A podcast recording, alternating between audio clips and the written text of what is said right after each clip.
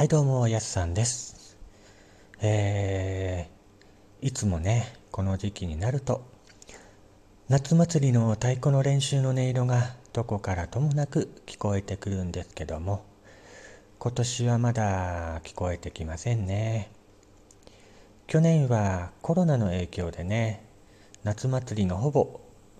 中止になってしまいまして夏っぽい感じが全くしないまま夏も終わってしまいましたけども今年はどうなんでしょうかね。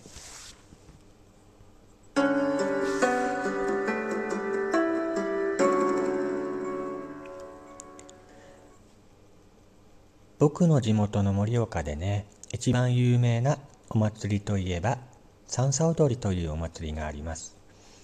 毎年8月1日から4日にかけて行われる祭りなんですけども8月の頭から始まるね東北各地で行われる夏祭りの中では最も早く開催される祭りの一つです。かつてはね3日間の開催でしたけども近年は参加団体数が増え続け1日増えて4日間の開催となっています。東北のね祭りの中では比較的歴史が浅い三叉踊りなんですけどもまあ盛岡三叉踊りというね名前のお祭りになってからは歴史が浅いんですよ。なので比較的ね昔は全国的に知名度が低くまあ地元のマスコミとかねあと三叉踊りを PR する方々のおかげでまあ、今ではね東北五大夏祭りの名称が定着しつつあります。何年でしたっけね？あの2007年だったかな。NHK の朝の連続テレビ小説あるじゃないですか。あの中で「ドンと晴れ」というねドラマがあったんですけどもまあ盛岡を舞台にしたドラマだったかな。ちょっと覚えてないんですけども。その中でねあの、盛岡三叉踊りが劇中エピソードでね再現されたんですよね。まあそのおかげで全国的に知名度が一気に上がったっていうのもあるのかなって思います。また同じ年にね2007年6月には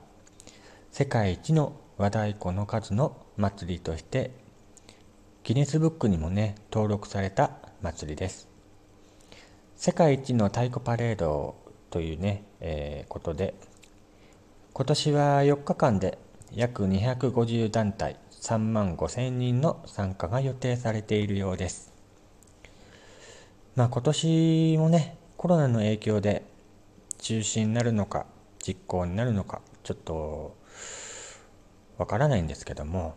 まあ今の段階ではね中止という発表は出ていないので行われる予定になっております。ただね今後中止になるかもしれないんですけども今年はぜひ開催してほしいなって思います。やっぱりね夏といえば盛岡三叉踊りなのでやっぱこの踊りを見ないとね夏が終わった気がしないなって思います。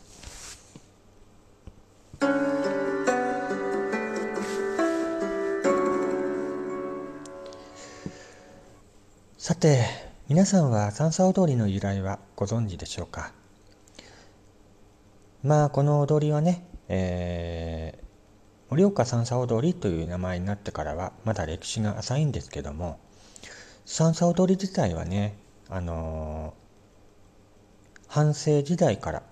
結構ある踊りでこの三叉踊りの起源はね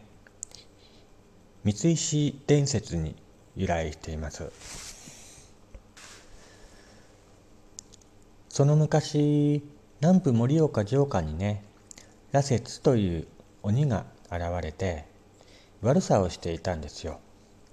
まあ、困り果てた里人たちは三石神社の神様にねこの羅刹の退治を祈願しましたこの願いを聞き入れた神様はこの羅刹を捉え二度と悪さをしないように誓いの証として境内の大きな三石に鬼の手形を押させましたまあこちらのね、えー、岩に手形っていうのでこれが岩手の名前の由来だとも言われていてこちらの岩がね今でも、えー、こちらの神社の境内にね置いてあるんですよ。まあ、そしてねこちらの羅刹の退散を喜んだ里人たちが三石の周りを三叉三叉と踊ったのが、まあ、この三叉踊りの始まりだとも言われています。他にも武士の戦勝悲願の踊りから始まったとかお坊さんによってもたらされたとかいろんな由来がありある三叉踊りになってます。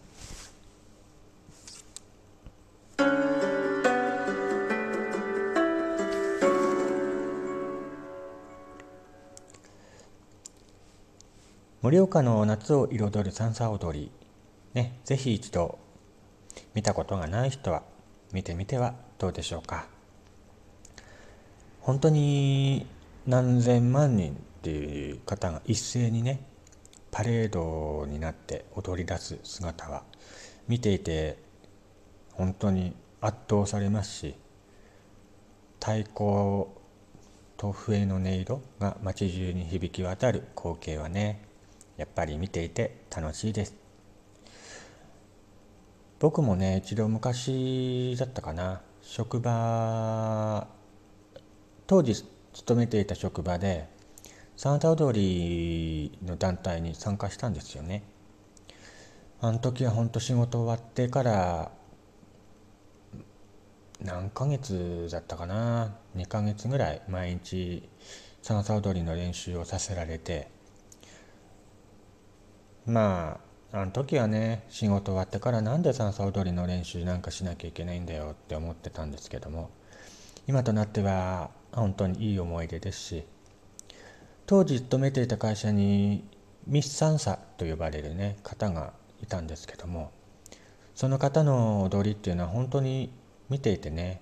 見せられますしああ人ってこんなに美しく踊れるものなんだなって当時思思いましたね。まあミス・サンさんに選ばれるぐらいですからね。踊りも上手で。やっぱりすごいなって当時は思いながら見ていました。まあ当時ね仕事終わってから本当2時間3時間かな毎日練習させられて、えー、パレードに参加したんですけどもやっぱりパレードの中から踊るのとパレードの外から見て踊るのとというのはやっぱ景色が全然違うのであのパレードにはね一般の人も参加できる日が最終日だったかなあるのでまあ一般の人はね最終日にパレードに参加して踊ってみてはいかがでしょうか。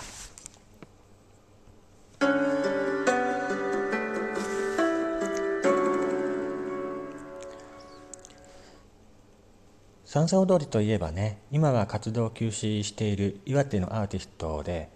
えー、内沢美咲さんっていう方がいるんですけども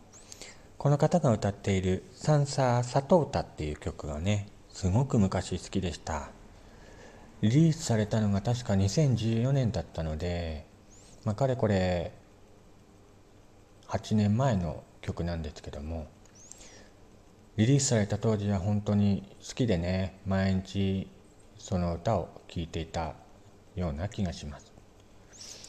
まあこちらの「三叉里歌」っていう曲はね今でも YouTube で検索すると出てくるのでもし興味が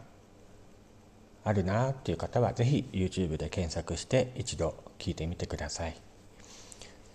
三叉踊りとポップスを融合させたような曲なのでまあ好きな人は好きになる曲なんじゃないかなって思います。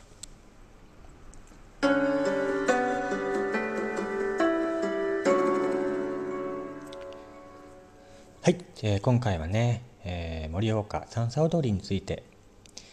話してみました。今年ね、ぜひコロナで中止にならなければね、あのー、また僕も見に行きたいですし、まだ見たことがないって方はぜひ一度ね、見てみてはいかがでしょうか。こちらの番組ではね、えー、番組のご意見とか感想とかぜひお待ちしております。あとね、えー、番組のフォローの方もね、していただけると僕のモチベーションも上がるので、ぜひぜひお願いいたします。では、今回はここまでです。